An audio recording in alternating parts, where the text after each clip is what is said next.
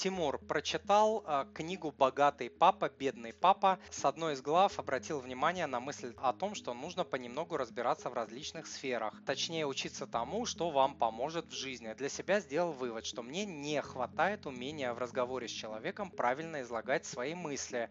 В жизни это очень полезный навык. Э, решил написать вам, так как нравится ваша манера общения с людьми, как вы грамотно излагаете мысли. Спасибо, Владимир, большое.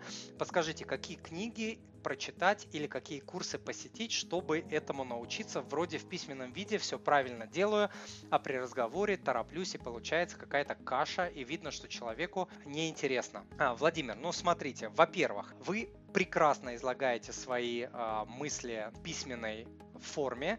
Это я вам абсолютно честно а, говорю. И признаюсь, что у меня была а, такая же проблема, как я думал. То есть мне казалось, что я а, не могу излагать свои мысли в разговоре, не могу излагать свои мысли на публике.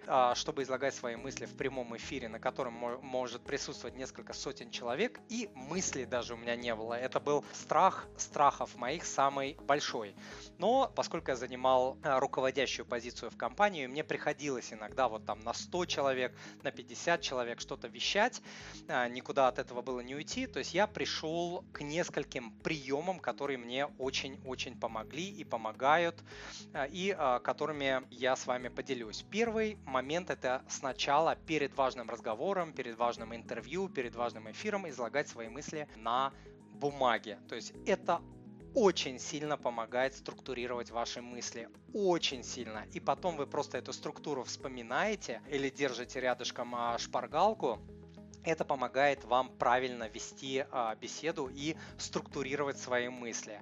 Если у вас будет в голове четкая структура, вы будете намного лучше излагать свои мысли. Второй момент – это репетиция и проговаривание своих мыслей. Тоже конкретный момент, особенно перед большим выступлением, перед там прямым эфиром, перед интервью. Вот прям проговаривать, не читать, не бубнить себе под нос, а прям говорить громко. Вы берете листик и прям проговариваете. Я тоже это и делал делал и делаю. И, кстати, к каждому эфиру э, своему я готовлюсь. Вот, а, я тоже там какие-то делаю себе пометки, я тоже что-то проговариваю. Но у меня уже с опытом есть уже определенные речевые заготовки, обороты, которые я использую, когда я в, прямых эфирах а, общаюсь, и мне а, легче. Да, и следующий момент это замедление темпа.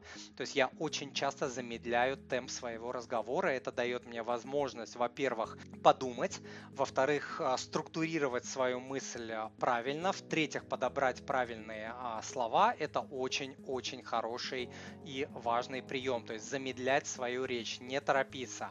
Вот, и сейчас, видите, я говорю достаточно медленно. В жизни я говорю быстрее, а сейчас я специально замедляю темп, чтобы говорить вот так, чтобы меня все поняли, чтобы это была структурная, грамотная речь. Ну и, конечно, практика, практика, практика, практика. После того, как я вышел в эфир сотни раз, да, со своими студентами, вот в прямые эфиры и так далее. Уже сотни раз я выходил в прямой эфир, конечно, уже я наработал какой-то стиль, наработал практику, как я сказал, какие-то речевые обороты и так далее, и мне это дается легко. Я могу уже час-два там спокойно, без репетиции а, говорить на определенные темы, да, в которых я шарю. Вот. И я, конечно, много слушаю подкастов от коллег, от блогеров, в основном, конечно, англоязычных, вот, но тем не менее я тоже учусь, как они излагают свои мысли, как они говорят, как они обрабатывают определенные ситуации в разговоре. Это тоже очень помогает, можете послушать э, тоже подкасты.